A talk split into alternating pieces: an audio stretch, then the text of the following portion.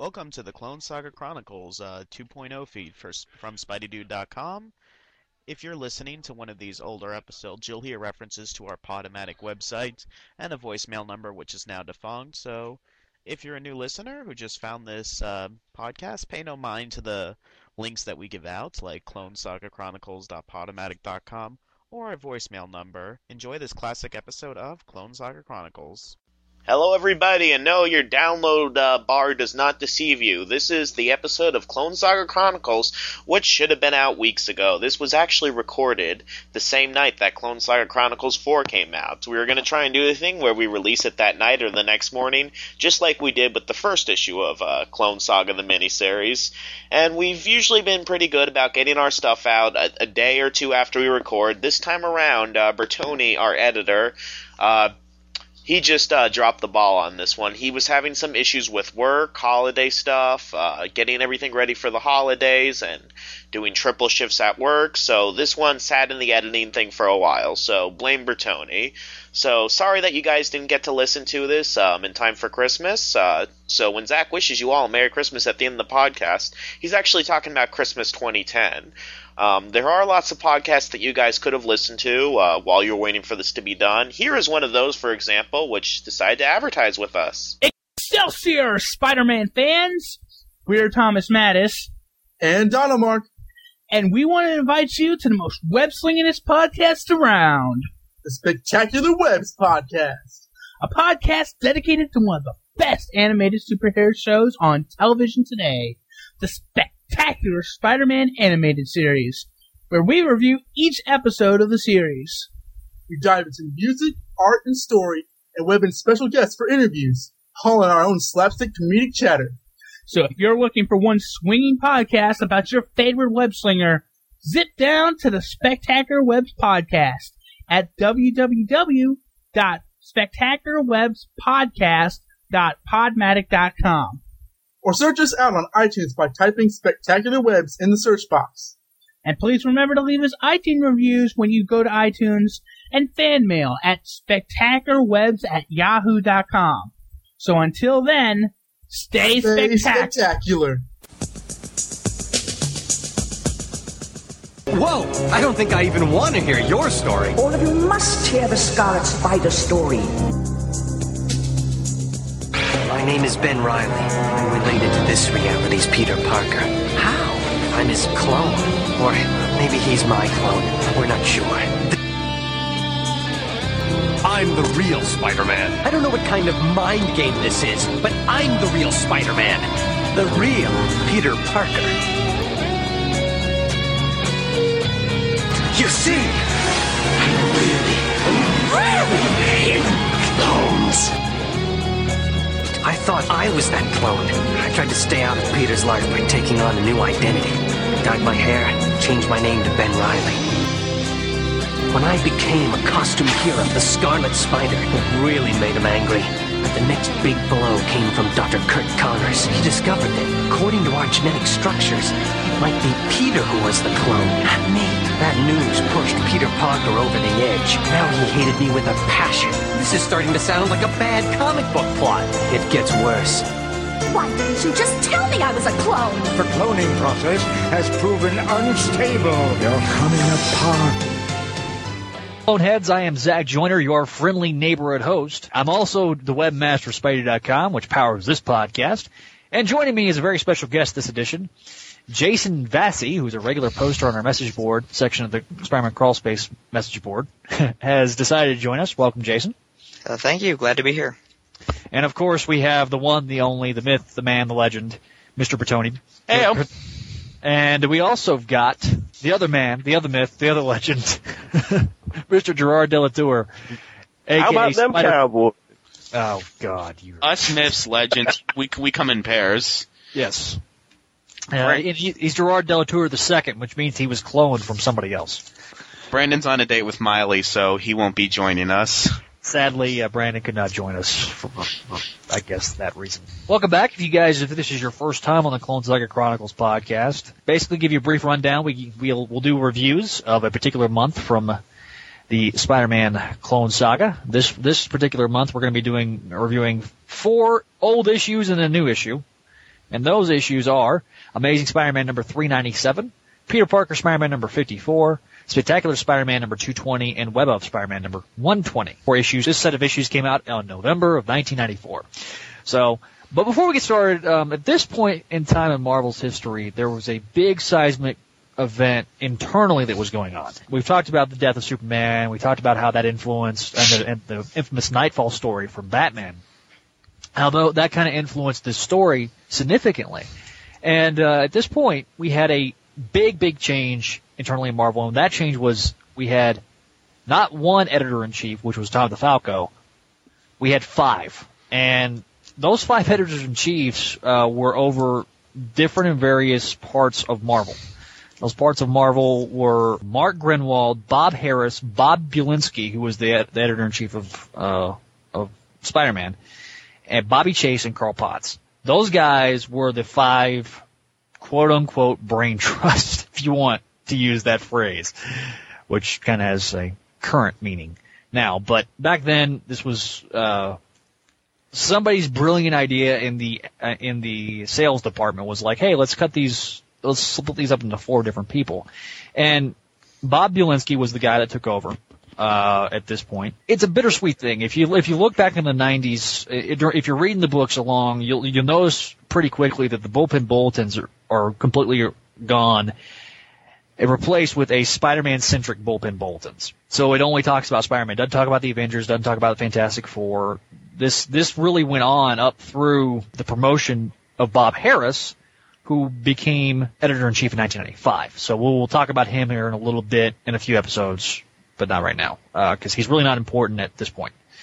Um, so we got that happening. DeFalco was, you know, kind of the plotter for Spectacular.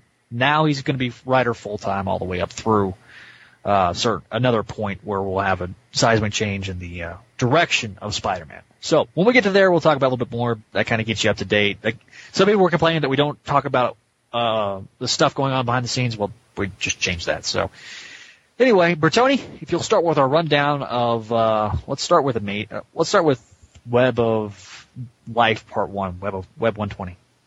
Okay, well, to recap things, Ben, I'm a clone, I'm sad, I'm gonna beat Venom, I beat Venom, now I'm happy. So, that's basically what's been going on with Ben, and we begin, uh, Web of Life Part 1, which is in Web of Spider-Man, number 120. Scarlet Spider is foiling a heist by Tombstone, and during this fight, you know, Tombstone's saying stuff to him like, you know, what kind of a man are you? And then Ben's saying in his internal monologue, I'm not a man, in his head over and over again. And here's the podcast drinking game. If you are too young to drink, like some of our panelists who aren't on this week because they're on dates with Hannah Montana, you can just, you know, have some soda. But anytime Kaine is watching in the shadows during these recaps, take a sip of a alcoholic beverage or a non-alcoholic beverage, your choice.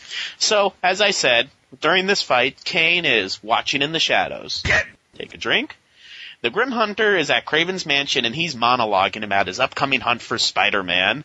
Uh, and there's a little thing like, nobody's been here since Kraven died. And then the editor's like, uh, yes, somebody has. Uh, Chameleon, remember? So, I don't know if, um, Terry Kavanagh actually made that mistake or not, or if that was in there on purpose.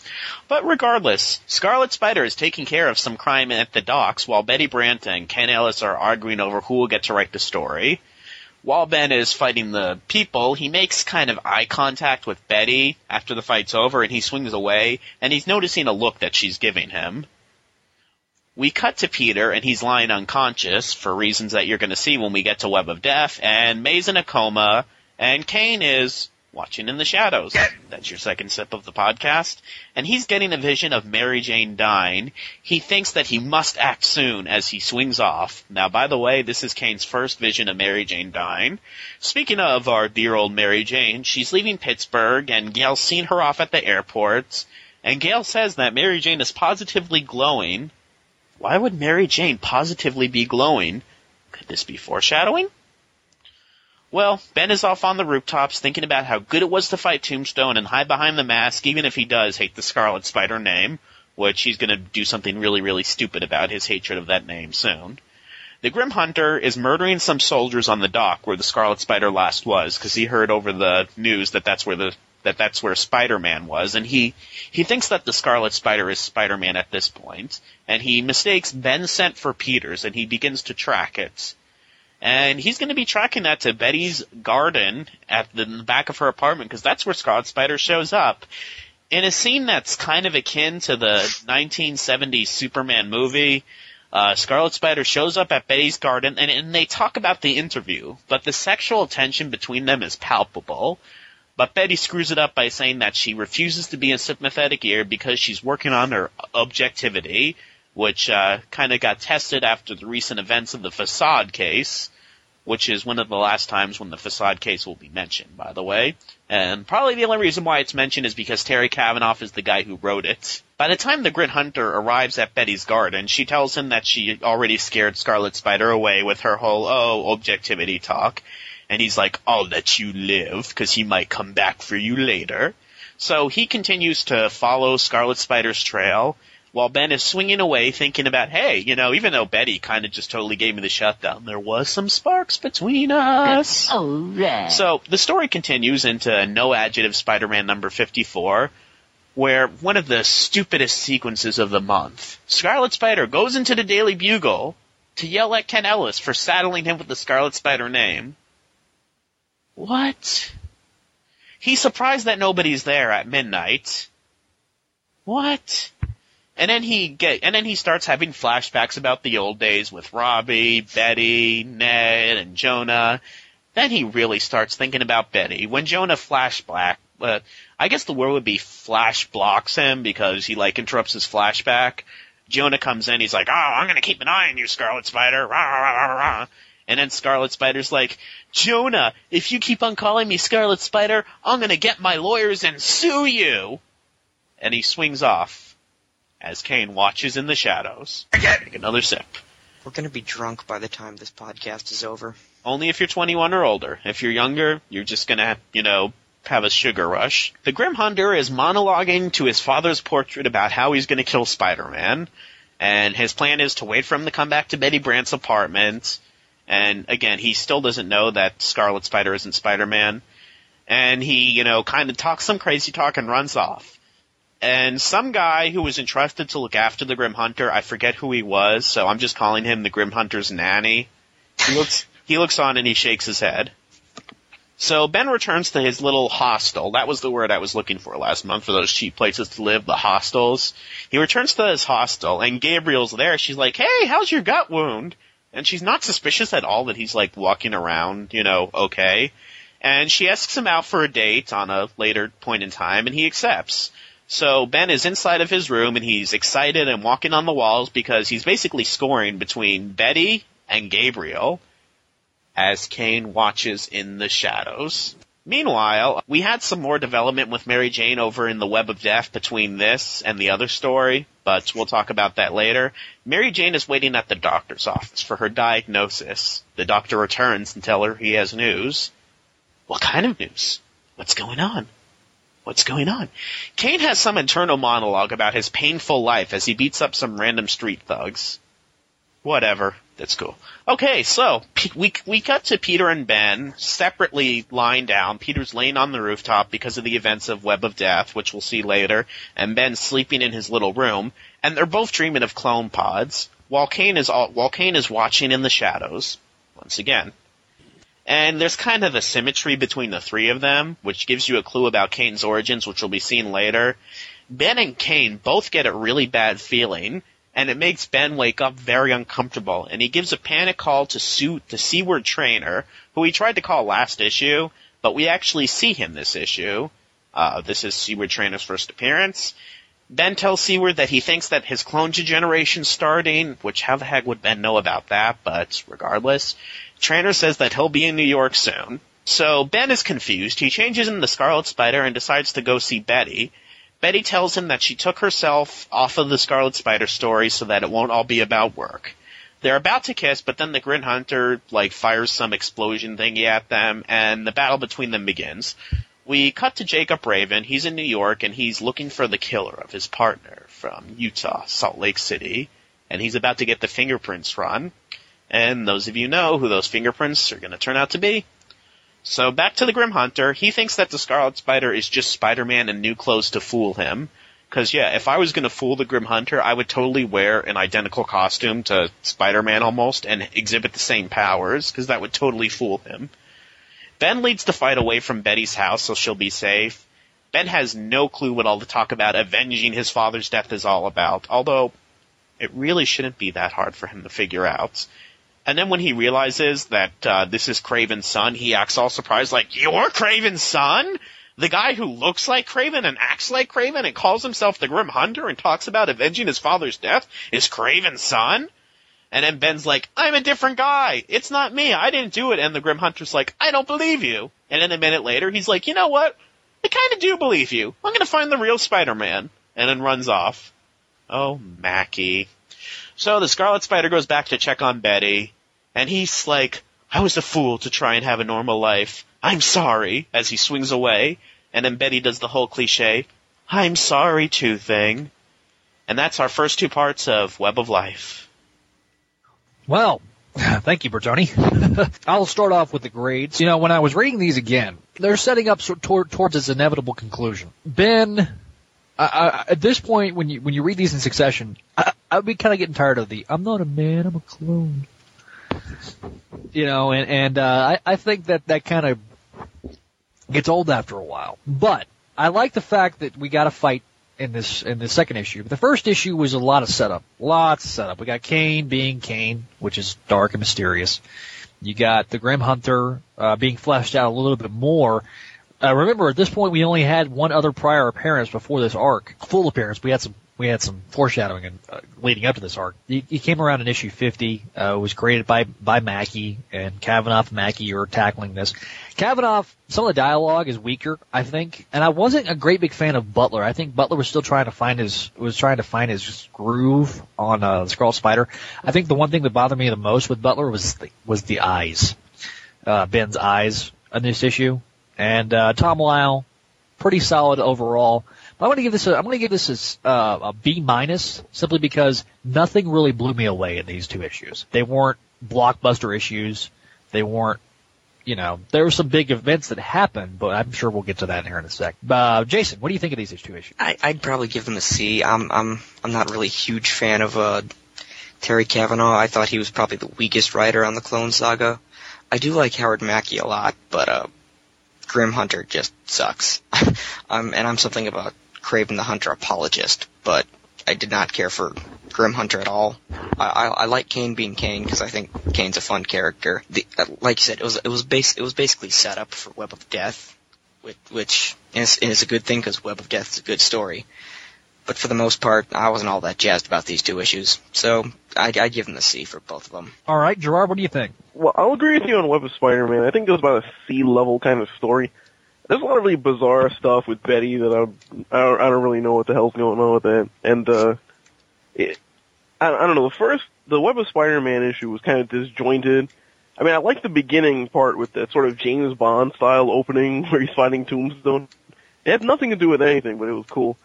Um, as far as Butler, you know, you mentioned that you, you weren't really a big fan of his art on this issue. It's actually the second issue in a row he actually only does breakdowns. So I don't know if I'm beginning to suspect that he might have been behind schedule at this point. In fact, the next issue I think he also has a fill-in, so that probably explains that away. But that, that first one was about a C.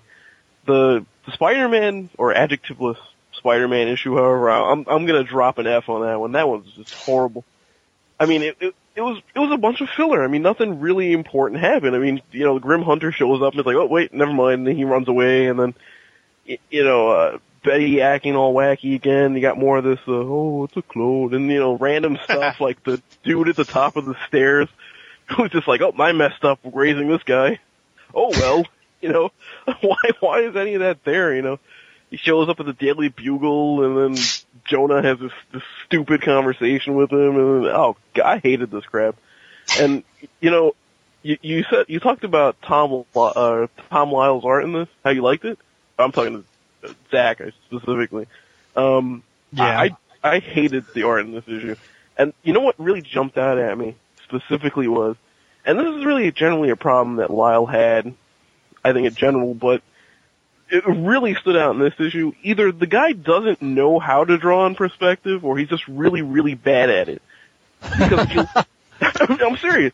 Look at the background. There's so many buildings that are either out of perspective, just drawn incorrectly, or these really wacky angles that end up not looking right. Uh, Okay. oh, I can it- see that.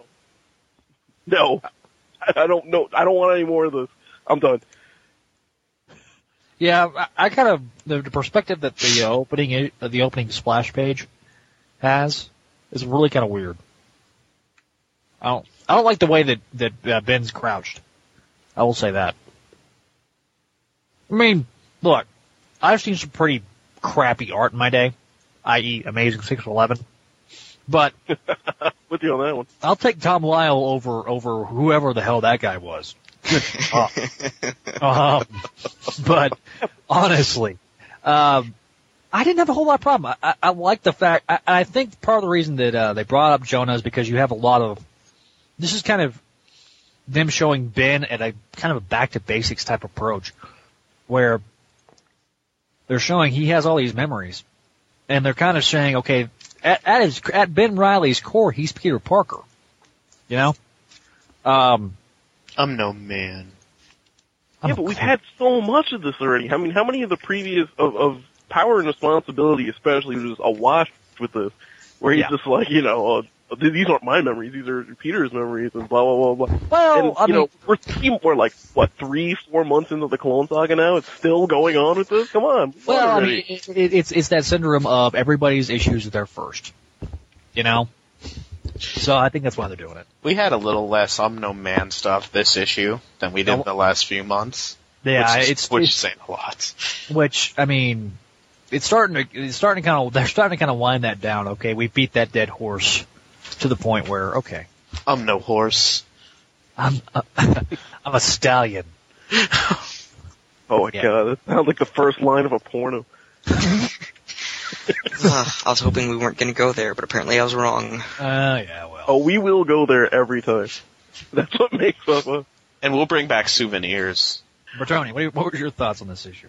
Okay, well, the Mackie stuff was just horrible. Before I get to that, okay, the Kavanagh stuff. We get our first vision of Mary Jane Dime, which is kind of important. I wonder how much they had Kaine's backstory fleshed out here. Cause the monologue seems to indicate that Kaine might have amnesia and doesn't remember who he is, cause he's like, he doesn't remember where his name comes from. He doesn't remember his past, and it's like, that's not, that's not it at all. but okay. Wait, wait, wait, wait, wait. But he, we never know why he chose Kaine. Yeah, hold hold on. Let me. Kaine, no biblical references there? Nope, nope, not at all. Kaine. Yeah. Well, I wonder if Kaine will be able to figure it out. Okay. Oh, Let- Christ Almighty! Jeez, Louise, Okay. that was awful. yeah, let me let me read to you Kaine's biblical exact thing. Okay. There we go. His name is Kaine. He no longer recalls if it's a title born or earned in blood, whether he christened it himself or whether he was named by another. He may have known once, but not anymore. See that that it doesn't come out and say it, but it kind of indicates that this is a guy who doesn't remember his past or has amnesia. At least if you were reading it and you didn't know anything about Kaine, would that not be the impression that you'd get? oh, Okay, it I- definitely seems like that. Yeah, just But but wait, but wait. When we get to Web of Web of Death, it's really more. well, what th- th- that's the thing about different writers. I mean, this was Well, this is this is a big problem that Mackie had. I mean, but the, what- the, the, the Kavanagh wrote this. oh, Kavanagh wrote that. Yeah, I I, I'm, thought I'm, it was Mackie. I'm Speaking still. of which, did Kaine get super speed as a power? Because he jumps back through like all all these four issues without Yeah. missing a beat. He, know? he's borrowing a teleportation device from. from Yeah, he's like, all right, now Oh, that I've stared at. Mary Jane, I gotta stare at Peter. Oh, and now Doctor Wait, I have to go stare at Ben now. in the I'll start Mary shadows. You drunk yet? Oh. And on the subject of Mary Jane, that conversation between her and her sister is so hilarious in hindsight. They're like, I'm so glad that we're good friends again. Yup, we're totally gonna be a big part of each other's lives now. Yup, we're never gonna be out of touch again. Okay, quick trivia. quick tri- trivia question, folks. How many times did Gail and Mary Jane interact since, This is a Gerard? trick question. I'm gonna go with a zero on that because I think Ex- she was at Mary Exactly. Jane's wake or something. Right? Yeah, That's she was it. at Mary Jane's wake with the, with, uh, with with her kids and Christy, whose name was spelled wrong. Yeah. Yeah, that that that's, That's it. another. That's another Howard Mackie uh, doesn't. You know what? Let's not go there. yeah. Oh, and by the way, okay. And the whole thing about the Grim Hunter tracking Ben because he smells like Peter, I have to think that after all Ben's been through and the fact that him and Peter have diverted their lives like for about five years at this point, wouldn't they have at least a different enough stench due to like being in a different places and different situations? Well, situations? listen, Grim the Grim Hunter took some hocus pocus LSD acid before he started really hunting these people down. So, uh, yeah, I mean, when you're taking acid, that kind of fucking warps your mind. Okay. And now my and my comments about uh, the, the the, the, the the Mac and my comments that yeah that's right buried in the, you, that's gotta do something. Seriously, WTF? So and then the Howard Mackie issue. Continuity. His plan was to track down Ken Ellis in the Daily Bugle and then yell at him for calling him the Scarlet Spider. Really? And then the whole I'm gonna get lawyers because you call me the Scarlet Spider. Howard Mackie, no, no, no, no, no, no, Howard Mackie, bad Howard Mackie, bad, bad, bad, bad. Okay, they're not some kid you're pun- you're No, scolding. they okay? are. No, No, this is fail. this is it is I'm, I'm imagining Bertoni w- with with a thing of water right now, squirting Howard Mackie. like a cat. Bad Howard Mackie. No, you write better dialogue. Uh, speaking of which, now, despite the fact that they might be a little confused about Kaine's um, origins, you do see some clues here that he's a clone of uh, Peter or Ben. You know, What? Kaine's a clone? Oh, spoiler! Even though we talk about it in the other podcast when we review the Clone Saga miniseries. Yeah, I thought about playing it off like we don't know yet, but I mean, F it. We already spoke about it in the miniseries. So, but, but like that scene where it's Peter and Ben both lying down, and then the third panel's Kaine, almost in symmetry with them. I thought that that, that type of stuff is cool, and Tom Lyle did that art. I don't know if that was suggested to him or not, but if that was Tom Lyle who came up with it, bravo, Tom Lyle. Now, I love the character of Betty Brant, and I love it when they get a situation from her. And my memory of this storyline, I love the whole Betty and Ben thing, but when I was rereading it, I was like, oh my goodness, this is horrible dialogue. Oh my goodness, this is corny. I mean, and both Terry and Howard were guilty of this, the whole like Betty and, like read it, it just, it's horrible. Now, I like the idea of it because we've never had a situation where it's been Spider-Man or Ben, a variation thereof, dating a woman, um, in that way. Like, yeah, people say, okay, well, he dated the Black Cat as Spider-Man, but she was another superhero. We've never had Spider-Man date a normal woman as just Spider-Man. So that's kind of interesting, and it's kind of an unexplored thing, but it's just pulled off so bad here. And I don't know if Terry Kavanagh in part one was going for a, a Superman 1970s movie thing, but I swear to God, I'm almost ready for Betty to say, Can you read my mind? Do you know what it is you do to me? like, look at that scene. I mean, are you, is anybody Yeah, I- else getting that vibe? I am getting that vibe. So, uh, I'm coming down hard on this, and if I'm coming down on it this hard, I'm gonna have to say a D, which is sad because the last the last few weeks I was giving the Ben arc some high marks because it was like feeling down the earth and good, but this is just stupid. Okay, so we got a D from Bertoni. Yeah. All right, reviewing our uh, our our grades here, we've got a whopping B plus for me, a C from uh, Jason. We got a C minus for the web story, and a flat out F from Mr. Gerard. and um, we got Bertoni giving this a D. Really low grades this month, guys. I give the highest grade of the podcast. I'm like Brad Douglas. I was afraid I was going to be the harsh one here. you know it's sad when the highest grade's like a B plus though. It's a B minus. B minus. Oh, B minus, yeah, come That's even on. worse. Yeah, Yeah. But, but if Brad gives that out, it's pretty much a D. Yeah. Yeah. Anyway, oh god, that's that's really awful, dude. Okay, so Bertoni, we have our final two issues of this. Yes. Uh, we got Web the of Death. Web of Death, which is Spectacular Spider-Man number two two zero two twenty, and Amazing Spider-Man number three ninety seven. Yeah. Now, when we last left Peter, um, yeah, let's just do this like you know brief recap style. Previously on Spider-Man. I'm not Peter Parker. I'm the Spider. I'm the Spider. Hi, Daredevil. Peter Parker's dead. Hi, Peter Parker. Hi, Spider-Man. Matt Murdock's dead. We're both dead. Oh no, a virus. No, I'm really gonna be dead. Don't worry, drink this antidote. That's not an antidote. I'm still gonna die. Okay, which brings us to what's going on Such right a child. you you read these like, well, I'm a little kid. and I'm in there. I'm just gonna throw. a freaking That's how zipper Peter said. That's how Peter sounded. It's like Kaine is watching Peter in the distance. Oh, got to take a sip already, and thinks about how well he knows Peter, how he knows him real well, and he compares their lives. You know, usual J.M. DeMatteis, you know, deep stuff. I mean, we're hitting that right off the bat here. I am This is- Kaine. This is actually the You, Spider-Man. now we've been watching Kaine, you know, like you know, stalk Ben Reilly for a while. This is our first time seeing him stalk Peter Parker. So, so Peter's swinging through the city and he's working through his brain the fact that he's going to die, and he's stopped short by a flashback of himself, or is it himself, in a cloning chamber. It takes him off guard so much that you know he it's really hard for him to take. And then the strain of the virus makes him just collapse. And that's when Dr. Octopus comes and he's examining Spider-Man's unconscious body. See, Doc Ock, he's been watching Spider-Man for a bit and he's noticed a change in him. And he considers finishing off Spider-Man right then and there. He's like, no, I need to see why Spider-Man is like this. And Dr. Octopus gets a little reflective and he leaves Spider-Man as Spider-Man wakes up. Say it with me, everybody, while Kaine is watching in the background. So we meet Stunner. I thought I was watching in the shadows. Make up your mind. Shadows. It's the shadows.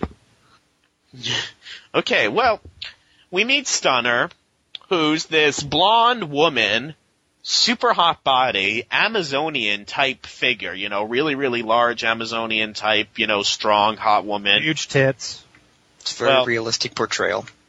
Yeah, you know, because this is what all women look like. Her origin, when we get to it, it's a very 90s origin, but we'll get to that later. So, Stunner walks into a bar and flirts with a group of awestruck men who can't really, you know, get a response to her. And then she's a little emotionally unstable, so she flips out and just about destroys the bar when Dr. Octopus shows up and he, you know, gives the propri- proprietor of the bar some money so he doesn't shoot her. Although I think that the guy, you know, was just going to leave them alone once Doc Ock showed up anyway. So Stunner's getting cozy with Doc Ock at their headquarters, and uh, they're clearly a couple because she's getting a little intimate with him. But all he can think about is Spider-Man. Okay, so she's a super hot woman. She's like touching Otto Octavius, like, "Hey, Otto, let's get cozy." He's like, "Ah, I can't stop thinking about Spider-Man." Yeah, because Ock, you know, he's got his mind on the priorities. And Ock's talking about how Spider-Man's the man who he should be. Yeah, now he's talking about how Spider-Man's the ideal man. Stunner, are you not picking up these signals here? And Stunner's like, you're a good enough man the way you are, Otto. I love you. But then she realizes, oh, whoops, I gotta go. And then she just disappears into thin air, much to Ock's anger. So Mary Jane comes home. This takes place before her doctor's appointment and after, um, you know, Gail's dropped her off at the airport, and sees that Peter is still gone and being all emo, I am the spider. She's too exhausted to clean up the apartment and she collapses on their bed. And the way that they do this, it's kind of funny. She's like, the dishes. Oh, Peter's, Peter's in trouble and Aunt May's in the hospital. How can I even think about doing the dishes? Like, you know, she, she's like being a drama queen to avoid doing the dishes. Come on, Mary Jane. So Peter decides to go home and look for Mary Jane, but then he starts getting more clone pod flashbacks again. He almost falls to his death from the shock of this one, but Stunner catches him, only to start giving him a major beating while she's airing her childhood grievances at him about, you know, how she was supposed to behave as a little girl and how she was never allowed to get dirty because this is J.M. DeMatteis and everybody's got mommy and daddy issues. She then knocks him out as Dr. Octopus approaches and he's like, ah, I want to see if Spider-Man was faking his illness to try and lure his enemies out. He's clearly not. There's something wrong with the man behind Spider-Man's mask as he unmasks Spider-Man to reveal Peter Parker and he says, and I intend to find out what it is.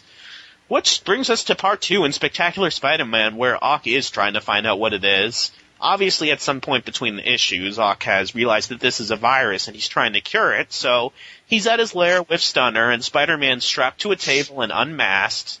And while he's unmasked and unconscious, he's remembering the clone pod again. Ock is struggling to concoct a cure before the virus takes Spider-Man down.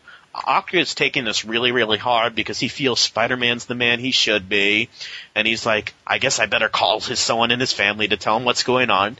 So he calls the Parker house, and Anna Watson's there to grab some clothes for Aunt May. And she answers. She doesn't know that she's talking to Doctor Octopus, and she's like, "Oh, I'm sorry to tell you, but May Parker's suffered a stroke." Which visibly upsets Doctor Octopus because he and Aunt May kind of have a Ross and Rachel, you know, uh, JD and Elliot, you know, type history there. Wow. Yeah. Hey, they almost got married. Okay. But that, you know, I'm not going to go there. Never mind. Yeah, They- I'm not going to go there either. They, they, they, they are a modern day romance. Gerry Conway's worst story ever. ever. Period. He created Ben Reilly, so you should be happy.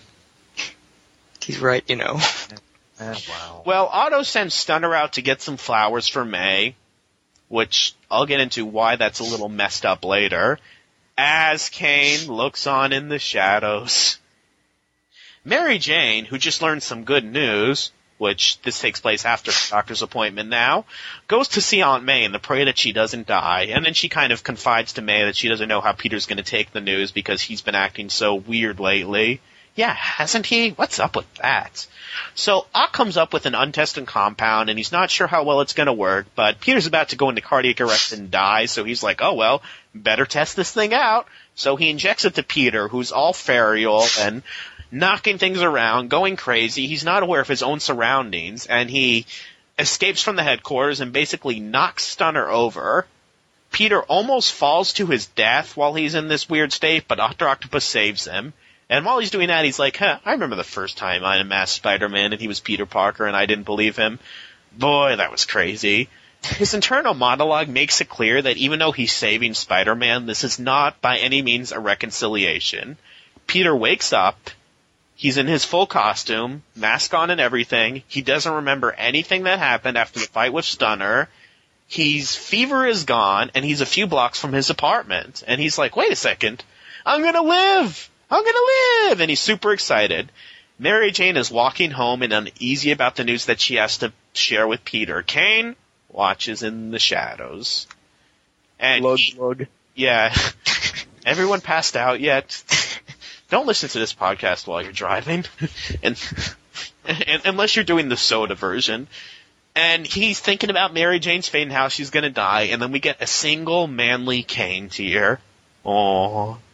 So Peter starts to have some vague memories of Dr. Octopus helping him, but he's like, nah, that was a hallucination.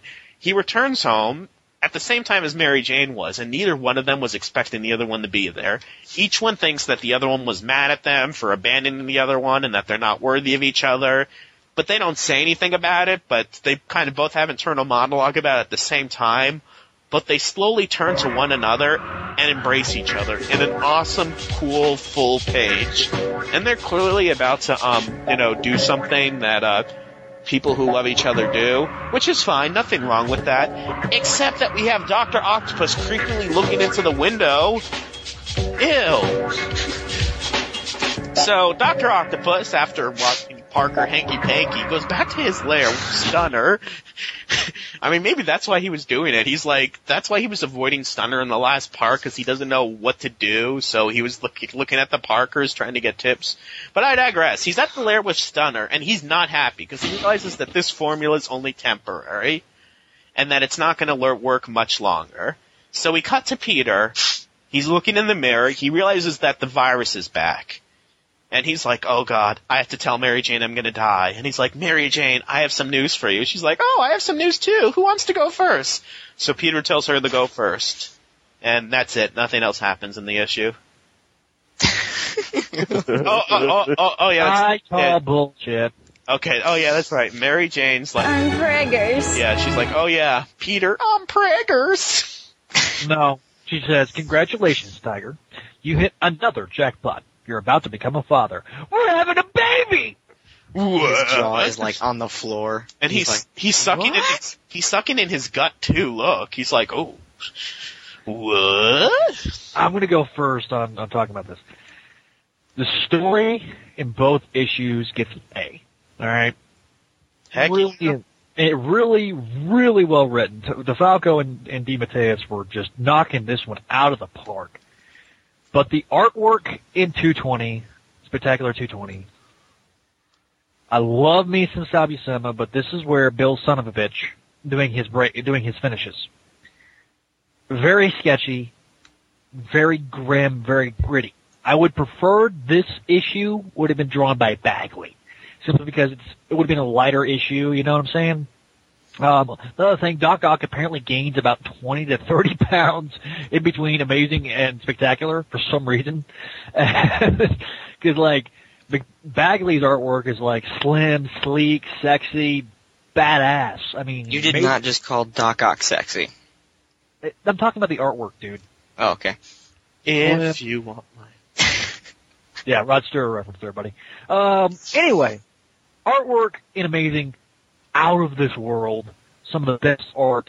Um, Bagley was constantly knocking this one out of the park. Great, great team. And let me, uh, Mahlstedt and Bagley were a great, great team. A strong, uh, the, the inking was extremely strong. You know, you know how, I mean, the, Sal Buscema's artwork and, and, uh, Bill son of a bitch. How do you say his name, Gerard? Sienkiewicz. I think we should just call him Bill Son of a bitch. Sienkiewicz, all right. Bill Sienkiewicz. Bill S. Bill, Bill Sienkiewicz. Uh, you can really tell a bad inker will bring a whole, will bring something a whole letter grade down for me. And that, and this is the case with, uh, with Sal and, and Bill's work. Uh, ironically enough, Sal and Bill, our team that brought over, uh, the team that brought my Spider-Man together. Sure. And I, yeah, uh, it was not good. It's spectacular number 223. Very first book I ever got, which we'll get to in a couple of months. I mean, I just, I'm looking at the battle part and the, and the sound part, and it's just night and day difference. And uh, the covers even are are uh, better and, and, and amazing than uh, spectacular. Okay. All right. Anyway, uh, but other than that, I'm going to give this a, a full A. I'm going to give it a solid A. I, I can't give it an A plus because of I, I bring it down a grade for the uh, for the Sal Buscema artwork, but A plus for the story, A plus for Bagley, C for uh, for Sal and Bill. Um, Jason, what do you think?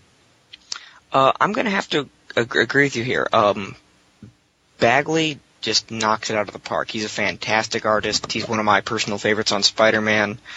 Um, the the the art with Sal Buscema, I, I once again I'm going to agree with you here. I, I I was actually not a huge fan of Sal Buscema when I first started picking up back issues when I was in like when I was like 12 because the first I got was this and him and Bill, son of a bitch, and then then I saw his older stuff and uh His now- older now- stuff's so much better. Oh, when he was doing, when he was inking his own stuff, and he had inkers that were inking his, you know. But don't get me wrong, Sal's one of my favorites these days. I, I love Sal, but uh, the artwork there, it's with with the exception of of, of MJ, because you just can't screw up a Sal Buscema MJ. Man, he can draw her gorgeous. But Yeah. the storyline, I, I agree. Uh, DeFalco and DeMatteis, once again, I'm I'm biased here. They're two of my favorites. Uh, I, I love DeMatteis getting all DeMatteis-y on Kaine. I am Kaine, and I know you, Spider-Man, better than you know yourself. As, you know, he watches in the shadows. Um, you, you can really see, feel the emotion here when you see him, uh, MJ letting Peter know that she's pregnant. It's just, it's just, I'm gonna give it solid A for both of them. Uh, you know, once again, won't give it an A plus because of Bill. What is it, son of a bitch? I, I can't pronounce his last name. But yeah, it's, but uh, it's great. I do think DeMatteis and DeFalco are the only people who sh- who should be allowed to write Kaine because no one else can seem to pull it off. Well, But, uh, yeah, I won't disagree. oh, it, uh, two two mi- two minor quibbles is that on the um, uh, front of 397 it says the last Spidey Doc Ock saga of all time begins here because that turned out to be completely true. Doc Ock never showed up again after this storyline. Yeah, that was. Well, Uh, we'll get to that more next edition, but and we'll talk we'll talk, talk about the reasons more and what happened. But uh, also, uh, one minor note I want to make: um, Seward Trainer is actually how you say it. Uh, did you say you said it right, Tony? Didn't you? I think I did. Okay, Seward Trainer is actually Seward is the first name of Mackie's father-in-law. Fun fact. Really? Yes. That's an interesting bit of trivia for for for everybody. Yeah, it was, um, it, it's actually talked about in the wonderful, absolutely astonishing 35.5 part series. It's available online. Life of Reilly. Never heard of it. You've never heard of it. If, if you're a fan of the Clone Saga and happen to have never heard of this thing, it's amazing. It's lifeofrileyarchives.blogspot.com. Uh, you can go on there and you can read all 35 parts. It's a, it's a probably an after, if you got something, if you got an afternoon to kill, then yeah, I would recommend reading this.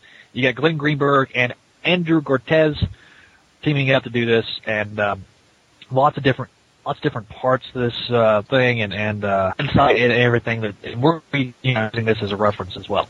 Sorry. Well, yeah, I don't know how someone's a fan of the Clone Saga and hasn't heard of Life of Reilly, but the other only minor nitpick, and this is once again Bill's fault, is at the scene where you see Kaine shedding the one manly tear. For the first three panels, his eye is red, and then his eye turns yellowish orange. I don't know if his eye just turns that because he's crying, or because No, it's, it's the color. It's the color. he's thing. going, knowing the miraculous secret which you shall soon reveal.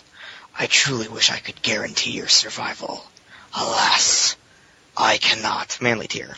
And he's speaking about MJ. But, yeah, the, the, the scene with Peter and MJ is just fantastic. So, hey. Uh, I just pulled it up. Uh, Dr. Seward Trainer was named after Howard Mackie's father-in-law, and he was a pretty intriguing character. I like Seward. and I thought there was a lot of potential for characterization of him. This is Glenn Greenberg talking. Looking back, it's pretty ironic that I ended up writing the last word on him when the Clone Saga finally ended. Greenberg wrote a uh, one-shot issue called The Osborn Journal, which we will review at the very tail end of the back issue reviews of the Clone Saga. So, Glenn's comments about Mary Jane's pregnancy, was, which was Tom DeFalco's idea. And it came pretty early in the planning stages for the Clone Saga. As editor-in-chief, Tom had approved the clone storyline in the first place, and shortly thereafter, the Spider-Man group editor Danny Fingeroth urging he ended up as one of the regular Spider-Man writers. In this capacity, Tom proposed that a major dramatic event that would help so- set up the Clones Saga's ultimate resolution would be Mary Jane becoming pregnant. It was a ballsy idea, and everyone was excited about it. And since Tom was still the ultimate authority of Marvel at the time, it was safe to say that somewhat the somewhat controversial idea would go through without a hitch. yeah, without a hitch at all. Yeah. Boy, have times changed. and, and this is this kind of gets back to what I was talking about earlier with the five editors in chief. You have Bob Budiansky, who is basically having to be the boss of his predecessor. I mean, how how would that be? You know, got because remember, like I just said, this is and this is a direct quote from Glenn Greenberg from Life of O'Reilly. Tom had just became the uh, regular Spider-Man writer of Spectacular Spider-Man. I mean, that's huge. I mean, uh, so I don't know. It's a uh, it's a weird weird parallel you see there, and I think uh, Yeah, no comments from the peanut gallery, but I'm just gonna say this as an example. That would be like Joe Quesada becoming the regular writer on Amazing. yeah, exactly. All, all, all jokes aside. All joking, Yeah. jo- all joking aside, it'd be like if Tom Brevoort became editor in chief and he he hired Joe Quesada to do the artwork for Amazing. Uh, he'd be the regular artist for Amazing. That would be the that would be the parallel you could draw in, in a modern day sense. So uh, it's it's a it's a very interesting time, and I, I'm I'm I'm really kind of I've always been kind of curious to hear more about what was going on back back in the day with this because I think there was probably some hurt feelings among uh, Tom and the higher ups of Marvel. Ultimately, he ended up uh, being um, the writer of Amazing Spider-Man later on, but we'll get to that in here in a little bit. All right, so um, Did what are we Gerard did, did Gerard do it yet? Gerard, have you given your thoughts? Okay, Gerard, go ahead and give your Yeah, thoughts. it's Gerard and me and me after him. Gerard, Yeah, give your uh, thoughts on the uh, issues. I, I love both of these issues. I'm gonna give them an A for amazing and an A minus for spectacular because of the art. But man, you know, I Doctor Octopus is my favorite Spider-Man villain, and in particular, I always love that that white business suit trim, dapper looking Doc Ock. I, Oh, I know a yeah. lot of, I know a lot of people get like, oh, like, oh, that's the '90s, yeah, blah, blah, blah. But oh man, I love that look for Doc Ock, and it, it recurs again in that uh, Clone Saga issue that we'll talk about later. That came out today, actually. But it, it, I always love that. Um, the, the art for the Bagley issue in particular is just, oh man, it was great. That first, that first uh, full page splash of Doc Ock coming on top of the building where you have Spider-Man in his arms, and it's raining, and the tentacles are all slick, and you see him with shadow. Oh, that's what it's all about. That's why I read comics, man. That's beautiful stuff. Um, and you know, it's a DeMatteis trope to have characters always reflective inwardly and all that stuff, but I really liked this characterization of Doctor Octopus, where he's sort of looking back on all the many years that he's fought with Spider-Man and how much of a foil Spidey's been for him. I, I actually really like that a lot. Um, the only downsides I think to the story-wise is that I, I mean Stunner looks it, it, it's just a bad '90s character design in every possible way with the spikes sticking out of the shoulder thing. Ugh. But I mean, you know, at the end of the spectacular issue, Mary Jane's pregnant, and, and that's you know when they reunite with each other. That that's that was a very beautifully drawn scene, despite Sienkiewicz trying his best to ruin it. um, and so overall, I mean, I, I like the story in both issues. I like the art for the most part in the amazing one, and kind of eh, in the spectacular one. Uh, yeah, no, uh, that, that's, that's great stuff. I like it. Um, uh, you pretty much brought a lot of points that are similar to me. Um, Bertoni, what are your thoughts on this issue? Okay, uh, let's see. Now, on Amazing, I like we're getting some clues onto Kaine's origin, you know, like we were with uh, Web of Life and Web of Death, and some of these clues are actually not, you know, half, you know, dim-witted ideas that never went to fruition. They're actually legitimate clues about him being a clone. Now, when Dr. Octopus says, I don't know why I'm getting all reflective all of a sudden, I wanted to scream to him, do you see who's writing this issue? That's why you're getting reflective. Okay? Now, if you read Stunner's dialogue and her stuff, knowing what we find out about her later, uh, spoiler alert, she's a fat woman controlling a hologram. Basically.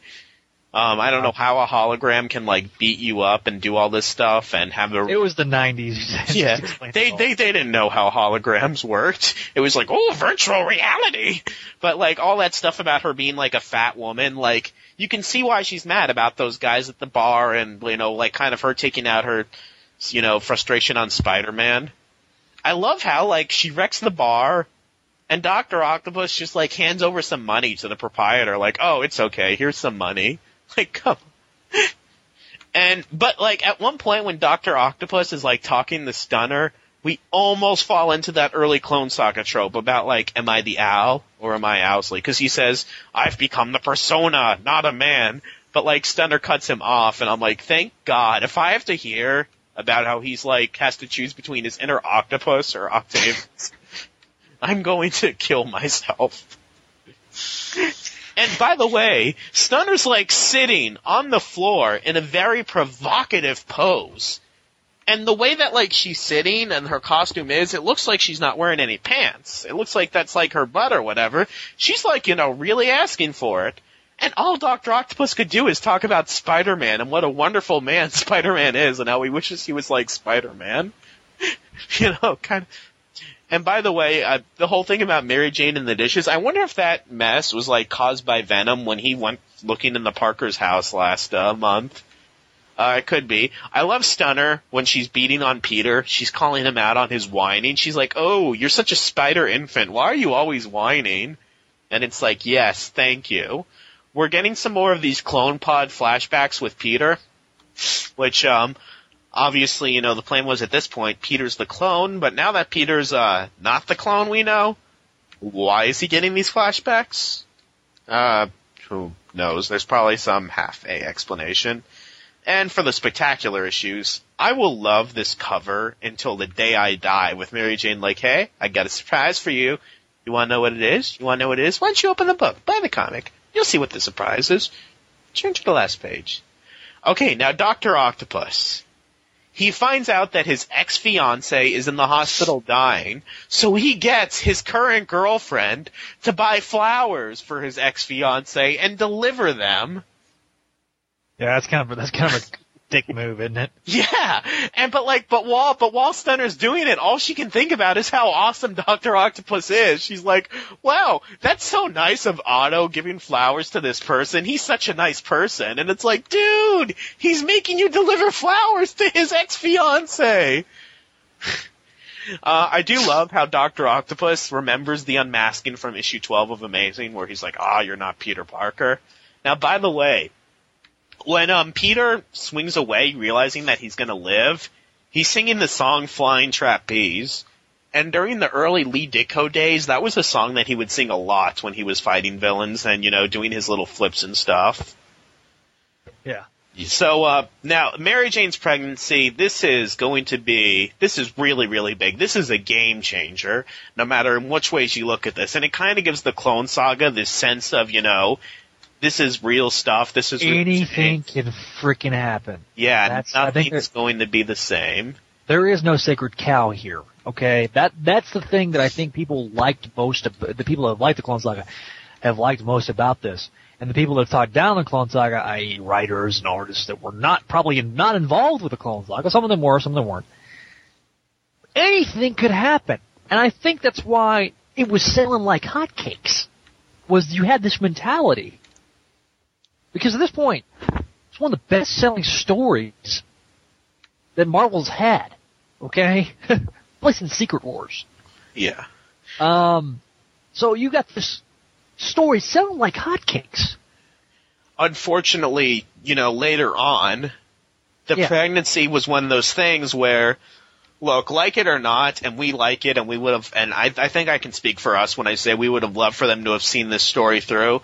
For whatever the reason, the people at Marvel decided when the things changed that this was something that they had to get rid of, and it wasn't an easy thing to get rid of, and the pregnancy and Mary Jane would become a big problem when they were trying to figure out the resolution of the Clone Saga. Yeah. But like it or not, it's a game changer, and it happens here, which is awesome.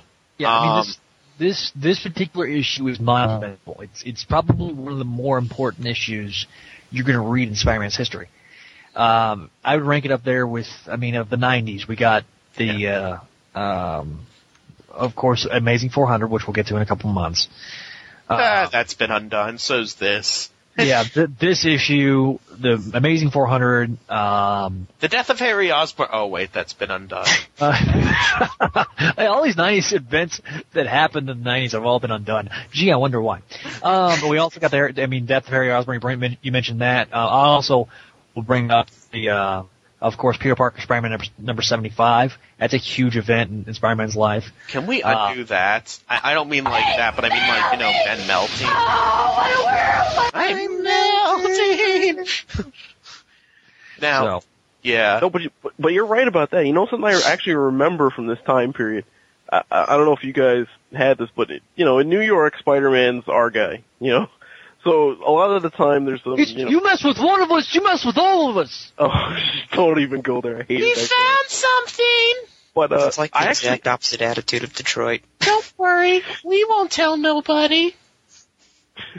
I actually specifically remember during this period that when this issue came out, I mean, Spectacular 220, it was it was in an article in the in the New York Post and the Daily News, and they had it was, it was actually as like a uh, it wasn't one of those big articles. It was like a half page article. It's like Spider Man's gonna be a dad, and I thought that was so cool when Yeah, I was a little kid. Oh, Now- man. Uh, yeah, I mean, well, this is, I mean, okay, you got Batman's gets his back broken. Superman is dead. Reset, reset. Peter Parker's going to be a dad. And Res- those were reset. three huge news, comic related news stories that were going on at the time. And you bring up this great, great point. Green Lantern has a nervous breakdown and kills the Green Lantern Corps, is replaced by a teenager. Okay, dude, that wasn't even huge. Okay, that wasn't even huge. That Okay. was that was pretty huge. You can argue that that was huge. okay. It's not Superman, Batman, and Spider Man. Uh, yeah, that's It's, true. it's not. It's not the holy trinity of comics. Sorry, Kevin. The- Uh, I mean, but really, I mean, you, you have the three, top three most popular characters in comics are or top five, Archie. Uh, arguably number one because he's been around forever. It seems like Spider-Man, Batman, Superman, and I would wager the fifth one's kind of up for debate. I would say, you know, um, Wonder Woman, maybe. Maybe it, it it really depends, and we can argue that till the cows come home. But Uh, I mean, at least the top four are going to be Archie, Spider-Man, Batman, and Superman. Yeah.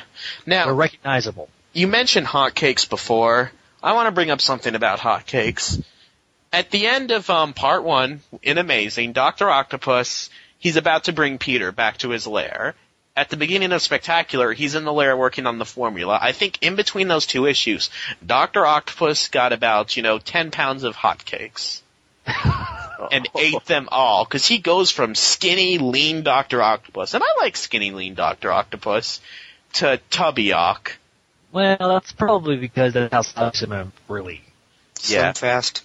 Yeah, well, he he's gonna get some Slim-Fast just in time for part three and Amazing during the, for the next podcast. Yeah. He's he's gonna be slim again, but then he's gonna be chubby just in time for spoiler alert, Kaine to you know kill him, which is never gonna be reversed at all. Yeah, never. But Anyway, yeah, to sum but, it up. uh, oh, go ahead. I detect sarcasm. Some some up there. Well, yeah, to sum it up, love this art. Uh, not really happy about Bill, but he cannot ruin that ending sequence with Peter and Mary Jane for me. Even with Dr. Octopus creepily looking in and walking away, that was kind of like, you know, kind of foreboding the doom of what was going to happen. But the writing was good and top notch. I mean, I'm going to say A plus. All the way. All All the way. So we got an A plus. Yeah. your- We didn't have any of this. Am I the octopus or am I the man? Am I the pregnant woman or am I the supermodel? Well, I'm not Peter Parker. I'm not Peter Parker. I command you. Okay. All right, we get it. Didn't like the DeMatteis. Oh man, man, man, poor pitiful me. Crap. oh, so sad. You cry now. You crowd out this. Uh, anyway, so Jason, what was your grade? Uh, A A for both of them. A for both of them. Um, A plus for A plus from Bertoni. A minus overall for me. Gerard, what was your grade again? I had an A and an A minus. A and A minus. So we'll give it a solid A. How's that? So Yeah, A. A minus, A plus, and A. All four A's this month. A a a resounding thumbs up for this particular art. And uh, amazing and spectacular. If you're going to pick up, if this is your first Clone Saga book, this would be a great w- place to start. A great Spider-Man story. Very little reference. I mean, obviously we have Kaine in the background, but no reference, no references to Ben Reilly. This is just pretty simple, straightforward, with the exception of Kaine, who plays an integral role, obviously, in the second half of this story. But great, great work by all those guys: DeFalco, DeMatteis, Bagley, Bill Skilovich's, uh. I'm sorry, Sienkiewicz, and uh, and Sal Buscema. So, what a way to end out the look back on uh, the Clone Saga, but we're going to look forward. We're going to look to, to, to actually today, uh, as we're recording this. The newest issue of Clone Saga, the miniseries, has come out, and uh, as such, it's our duty and our privilege to get to review it. Literally just flew off the shelves. Some big, big events happening in this in, in this book, and I'm going to give the rundown for you. We start off with uh, kind of have a jump. You know, we kind of complain. Some people on this podcast kind of complain about the jump between uh, It wasn't so bad this time, though. this was not a huge jump. This was a jump to Ben Reilly in his own Spider-Man costume uh, that he created, which is a costume that he would actually use in the Clone Saga, and a confrontation between Doctor Octopus, which actually never ever happened in the Clone Saga. This is something completely new. We never saw Otto Octavius face off against Ben. Um, we saw his successor, or would-be successor, face off against Ben, but never Ben and and uh, Otto facing off each other. So this is a really cool moment for the miniseries. And there's a fight scene between the two, and Ben doing his his best while still questioning if he's you know if he's right to be Spider-Man. Um, we also get a full appearance of the Daily Grind supporting cast. We got Buzz, the the regular local that likes to read the newspaper. We got Devin and Shirley, the the mom and the son who own the uh, coffee shop, and we get uh, get a little bit of a forward movement with Ben's social life as well. Um, now, Kaine and spoiler alert, Doctor Octopus are working together. Um, what? Yeah, Kaine and Doctor Octopus working together, and Kaine is pro- uh, promising brutality. Ben, on the other hand, is taking a night off. But we get our very first um, reference to Elizabeth Tyne, who becomes very, who is a very integral character in Ben's backstory. And ironically enough, yes, she's a vibrant redhead. I'm sensing Uh, a pattern. Yeah, and Ben, you know, he's like, oh, that's relatively painless. Beth was the uh, girl on the date's name, uh, but it kept reminding him of Elizabeth, so it was a little awkward. And then, of course, we get Ben having times of having a bit of self doubt, and then he has no time for self doubt. He said, "I finally detected a pattern of Doc Ock's thefts because apparently Doc Ock is stealing stuff again." And we get another confrontation between Doc Ock and Ben. Suddenly, we get Kaine showing up, and uh, just as a, and this is awesome that we're talking about this right now because, uh, spoiler alert, next month we're going to be talking about the uh, death of Doctor Octopus, quote unquote, and it's delivered by Kaine, and he snaps Kaine's uh, Doctor Octopus's neck, and then gives him the mark of Kaine afterward. This completely diverts from that. We have Ben showing up right in the nick of time. Uh, Kaine recognizing that he's that Ben has taken over. Um, Ben questioning how he knows this. Quick fight scene between Kaine. Kaine then uses Doc as a ploy to escape, and uh, Ben saves Doctor Octopus's life, which is kind of a reversal on the Web of Death storyline. Good stuff. And then, of course, we have a big, big, big final page of the mysterious employer talking to the. Uh, yeah, and uh, the mysterious employer, Kaine's talking to him again, and it's pretty damn obvious who it is at this point if you haven't figured it out. Uh, but we, the guy in the other pod, everybody's wondering who the guy in the other pod was. We finally do get his face. We do get his face, and it's the face of Norman Osborn. It's Norman. It's Norman, yeah. Is it? But it's okay. People are like, oh, what uh, Is it Miley? It's not Miley. It's Norman. No, it's it's it's Norman in the pod, and it's a pretty much we we guessed it last time, but it it pretty much is now probably Harry Osborn, the benefactor, unless Norman's going to clone himself, which is entirely possible. We're getting a lot of diversion between the original saga and this. This is where really things are going completely different. Um, we've had a lot of different things, but I mean, this is a huge diversion. None of this, none of these stories, none of this, no parts of this story actually happened in the original Clone Saga. So this is where it's really a great, a great pickup. Uh, I'm going to give it a A plus from me. Seeing Ben in his costume is great enough. Uh, one minor, I have one minor quibble, and one of the things that I always liked about about uh, in particular Bagley. Bagley always drew Ben's costume where the the webs are a little bit more spaced out. I didn't like a whole lot of like a smaller web pattern on Ben. I felt it didn't really fit his costume. I felt like a larger web pattern was was well built. And uh, Todd Nauck did the smaller one. It didn't bother me greatly, but I, it was more of a.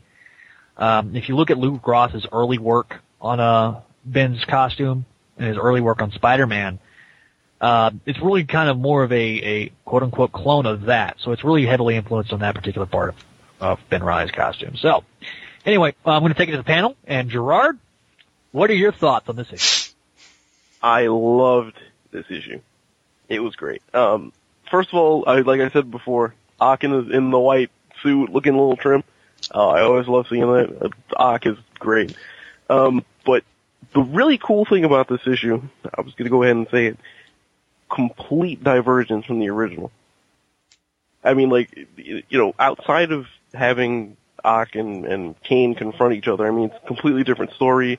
We have Ock working on, you know, uh, working from the Jackal notes, picking up where he left off when he died.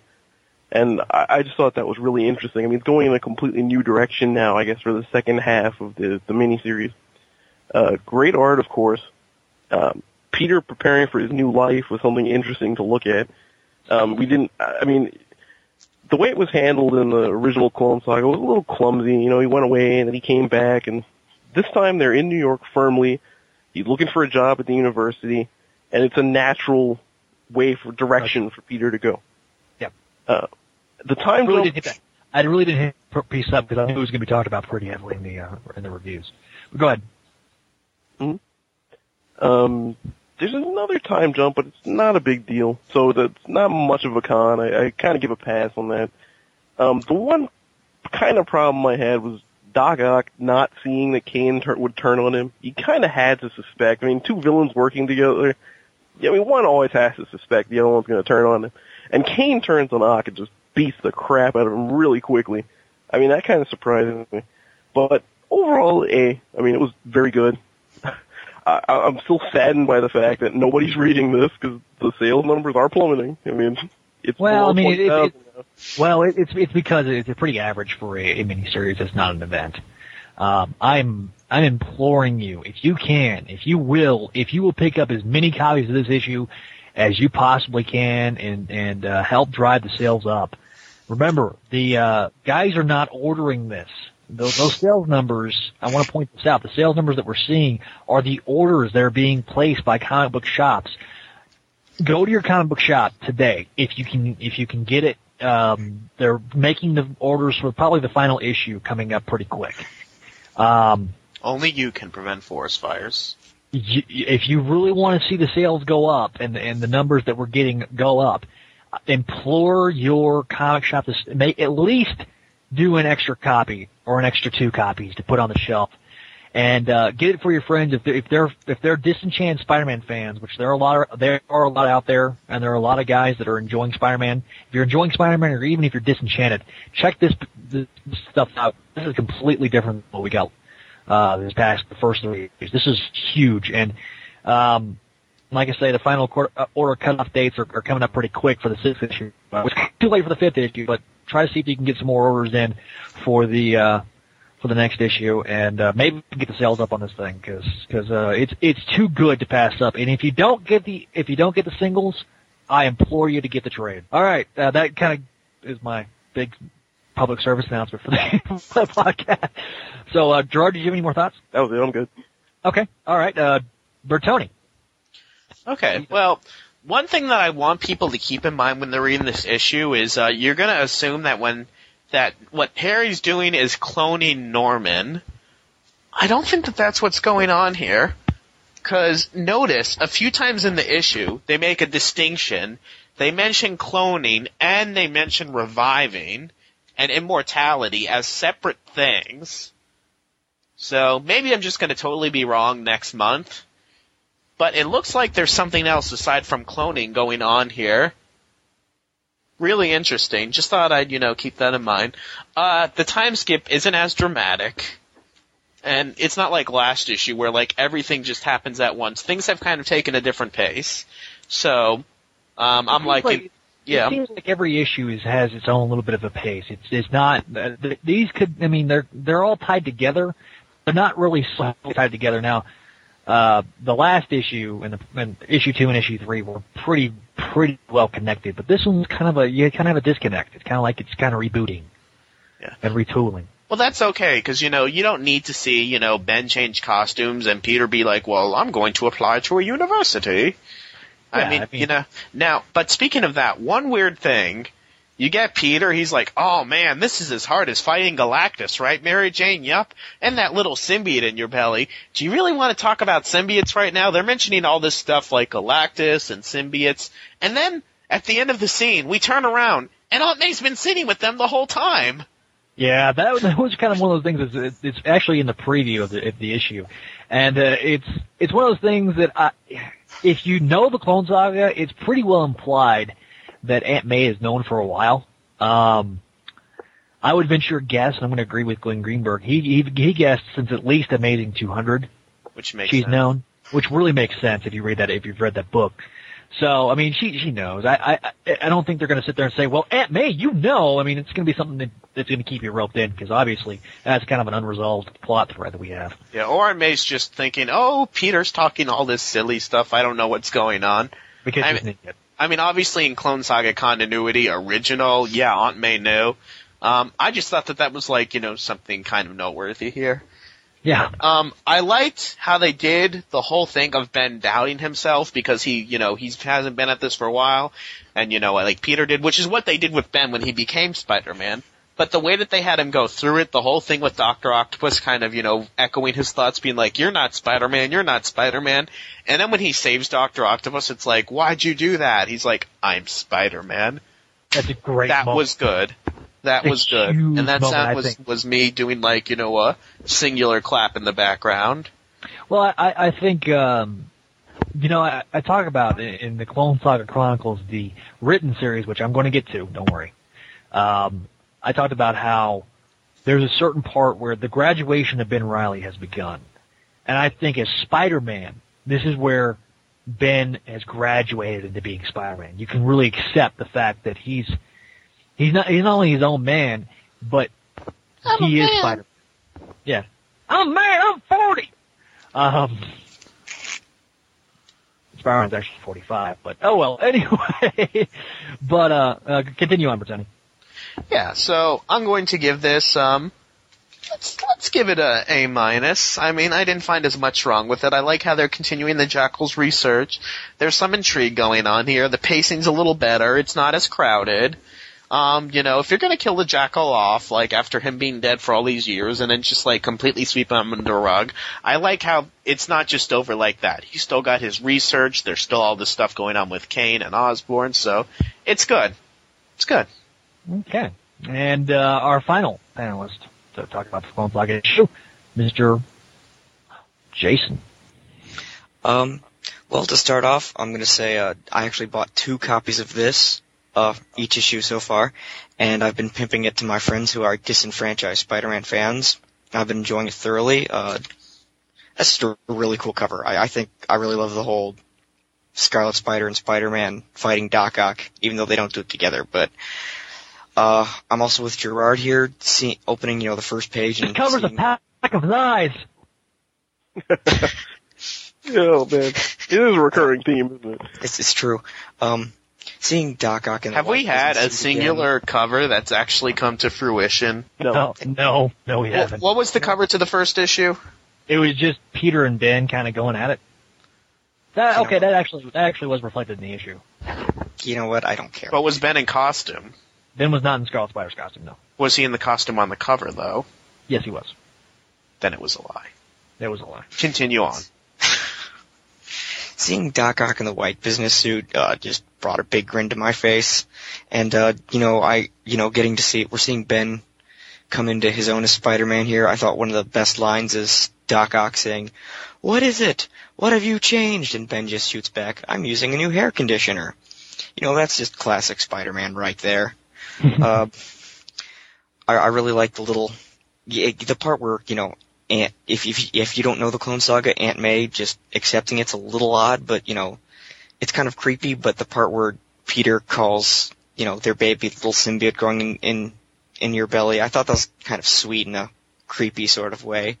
Uh, and and, here here's the thing that I thought was really interesting about this issue. Um, while I admit to liking the Clone Saga, I, I was never really that big on Ben Reilly supporting cast. This I never really cared, but in this issue, I I really liked it. I thought it was interesting seeing you know what Ben's life was like outside of the spider costume, and you know I, I think Howard and Tom are you know really getting the pace of everything, and yeah, it was just an all around great issue, and uh, I agree with everyone. I, I I'll give it an A plus.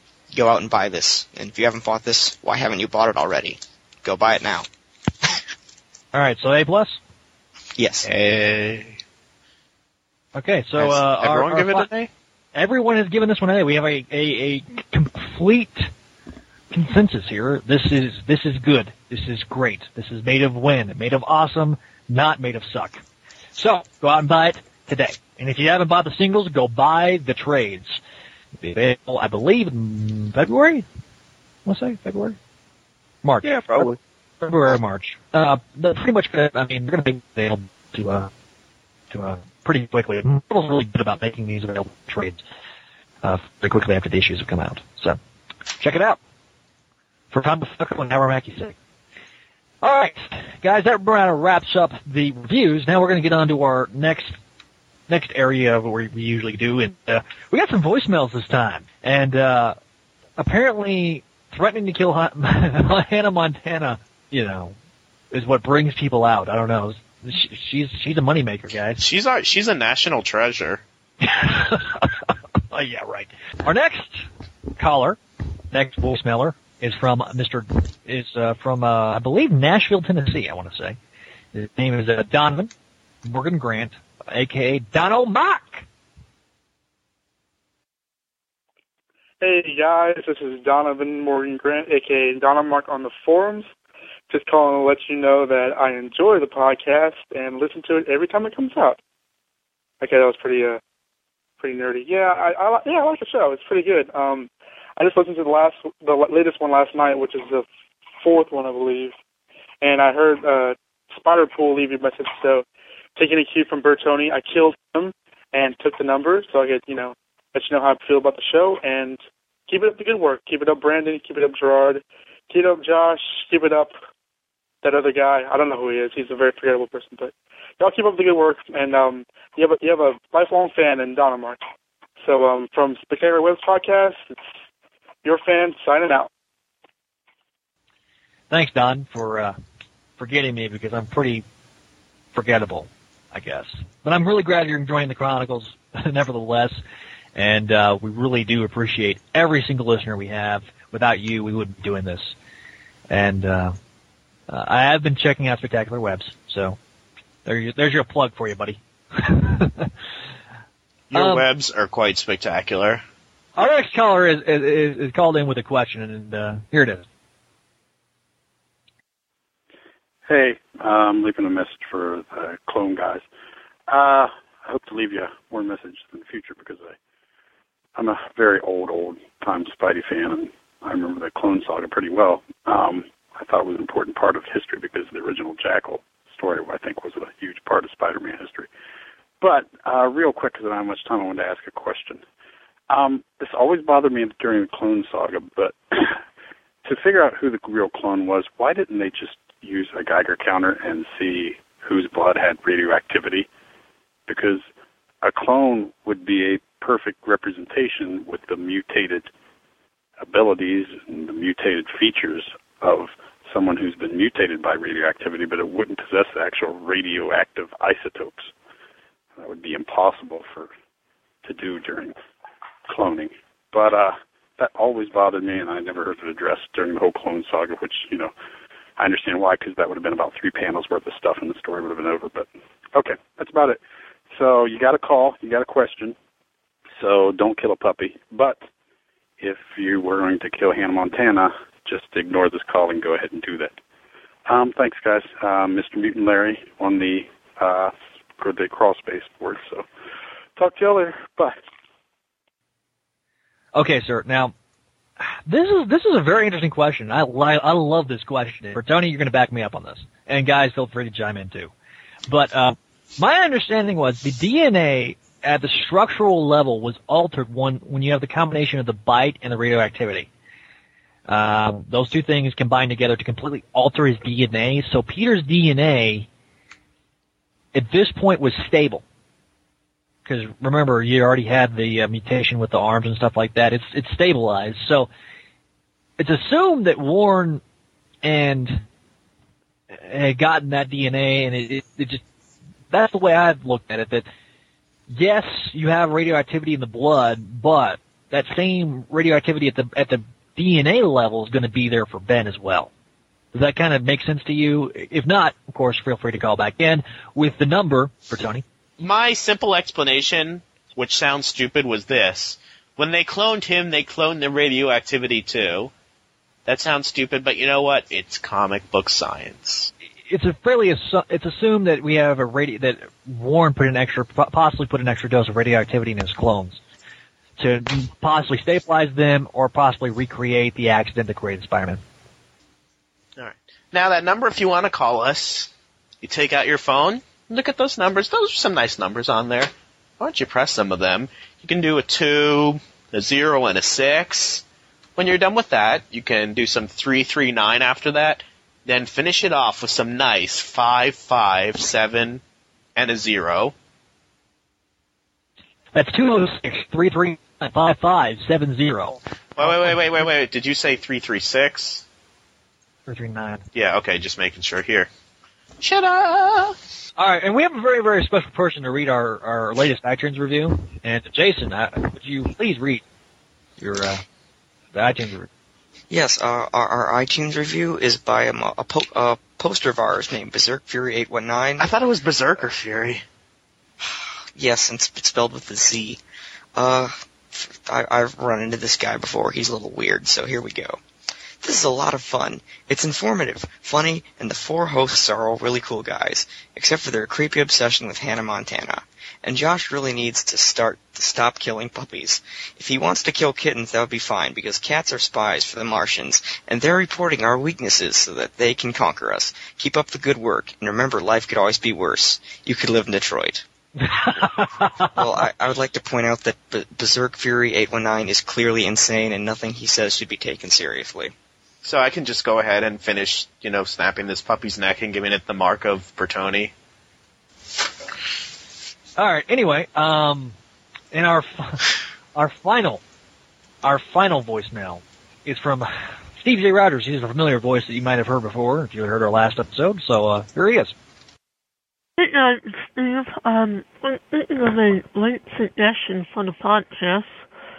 Uh, something like doing a this month in Marvel alongside uh, all the reviews and wrap ups. Uh, just uh, taking a peek of what going on um, in the rest of the Marvel U at the time that the um, that uh, review him out.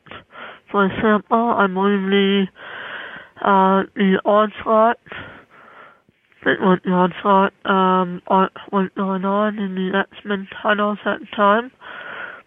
Um you know, it came right just before the Heroes Reborn um fun on for the Avengers and the Fantastic Four, so lots of interesting things was going on in the lovely mid 1990s in Marveland, and this would be interesting to uh, take a small peek at what was going on alongside the the uh, saga in the Spidey titles. Anyway, just uh, thought that would be a good idea. Anyway, see you, uh, talk to you guys soon. Excelsior. Thank you, Steve. Um, now, you're asking if we're going to do a Merry Marvel marching hour with uh, what was going on with the Marvel Universe during the '90s, which we kind of hit up with uh, with Daredevil, and but I feel like that there was such a disconnect between the titles at the time.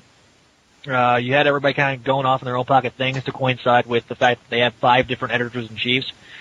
That I really, unless it's story important, if it's important to the story, then we'll talk about it. If it's not important to the story, then I really don't need to reference it. And, and uh, I'm going to be talking a lot more about what's going on behind the scenes, like the little fun fact of Seward Trainer's uh, father-in-law, uh, uh, father-in-law of Seward's father-in-law of Howard Mackie. Those little fun facts I'm going to throw out there. But I, I mean, it, we if the podcast is long enough as it is, I, I just feel like that we would be adding a lot more content. And with four reviewers, plus we're reviewing any current stuff that comes out, you know, it's it's long enough. I don't want to add any more ti any more people's time. What's going on? And the problem is, if if we didn't read Avengers for that particular month, or Daredevil, or the only other Marvel book I was really reading in the '90s that wasn't Spider-Man related was Fantastic Four. Yeah, and and, uh, and to me, I think what brings this podcast to another level is that we have our own personal experiences. Um, Gerard has a great had a great story this edition where he's talking about the newsstand and, and reading in the Daily News or the Post that Spider-Man's having a baby. You know, those those little those little things. It, I didn't read anything but Spidey. This was this was my introduction to Spidey. This this era of Spider-Man. So I didn't read anything else, and I really don't read. I mean, I read the Avengers books now, but I don't. I didn't read them back then, certainly. And so I don't want to sit there and uh, I'm knowledgeable on the subject of Clone Saga. I'm not knowledgeable on these other things. So I hope that makes sense. I hope we don't disappoint you, but that's that's our that's our reasons for doing it. Yeah, and obviously, if he's crossing paths with someone, like you know, we'll talk about Onslaught a little bit when we get up to that, because there is going to be an Onslaught crossover. Yeah, there's uh, two issues. Uh, P- Peter Parker and Amazing both crossed over, and then there's the aftermath issue that crossed over out and Amazing as well. So, Yeah, thanks Uh, a lot, Bob Harass. Harass. it's Harris, but uh, we'll talk. About, Oh. we'll talk. Here's something that did go on. November 1994. That's the month that we're doing, right? Yes, sir. Does anybody remember what happened in November 1994 that was very important in Spider-Man history and in the histories of our childhood? No. Oh, Fox Kids aired the Fox Kids. That's aired right. the first episode. I just checked this um, on on another source, uh, Wikipedia. Wikipedia. November 19th, they did their first episode. That was the Night of the Lizard. Yeah, I was gonna say uh, that's Night of the Lizard. the Night of the Lizard. They did they did a kind of a pilot test, and uh, they did it. And it was a prime time thing, wasn't it? Wasn't it a prime time premiere? I couldn't tell you. I'm pretty No. sure it was. 'cause No, it did wasn't. I thought they did it twice. I thought they did it for the first episode, and then they did it for the uh, final episode of the season. I remember. No, no, it aired, it aired on Saturday morning. I remember that. Okay. All right. So it airs on Saturday morning. Big, big event. Obviously, this is the start of one of the uh, the highly regarded uh, Fox Kids ama- uh, Spider-Man the animated series. Um, well regarded in our childhood. And I- Regarded I- among us.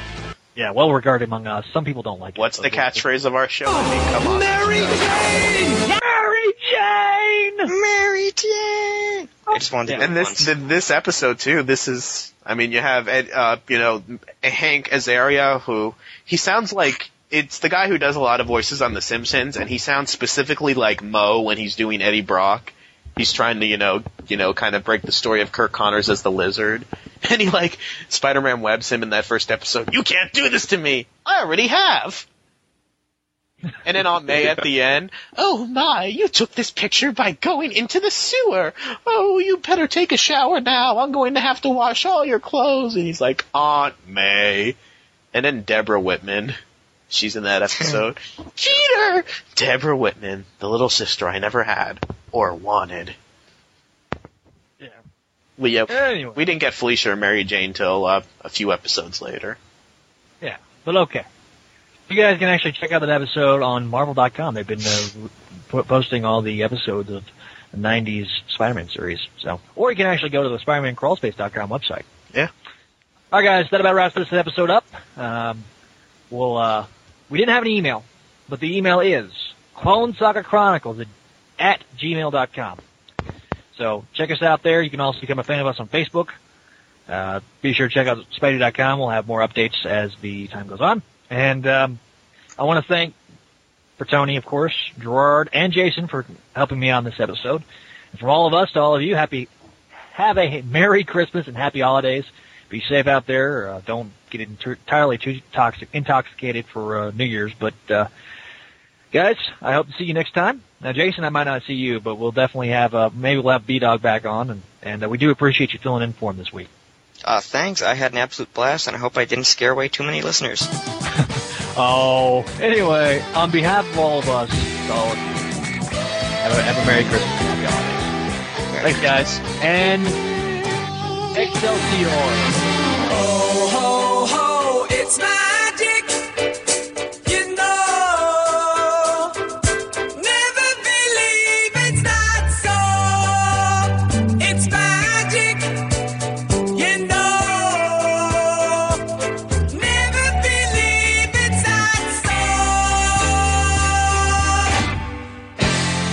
persevere under last minuteness. Wow. well, even that whole statement was unprepared. He's fine now, but Yeah, he's fine now. Yeah, you what you just said. you, you were breaking up for a little bit there, Okay. but but you're back Okay, I'm back. Well, maybe you didn't break up on the recording. from outer space. Zach, Yeah. hang up and uh, restart Skype because you're like you're going all robotic. Okay. Let me, uh,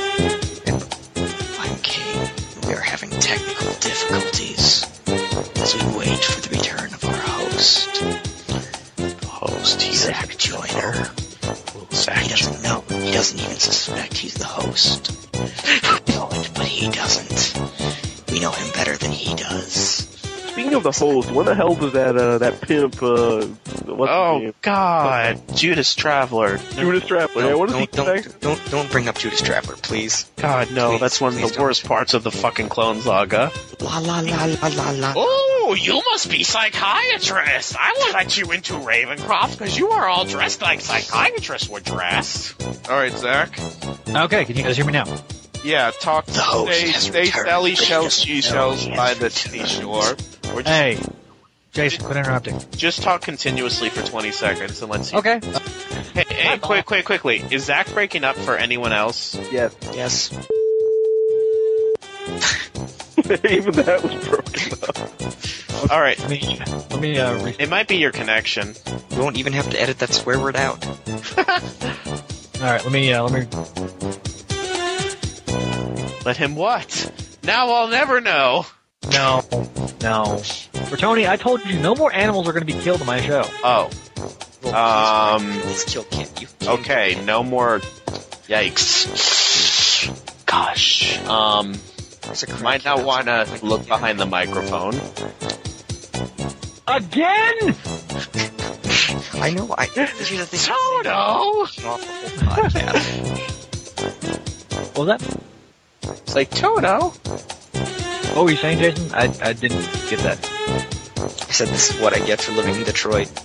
Oh yeah, well. Crackheads You, everywhere. you, yeah, well, the, the crackheads are, are coming. The crackheads are coming. The crackheads are coming. Night of the living homeless. Homeless. Sorry. California.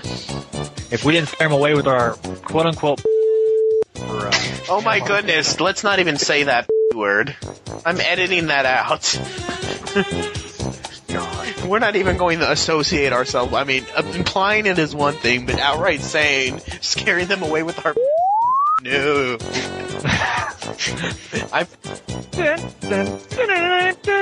Let me stop the recording so Pamela doesn't crash and I lose three hours.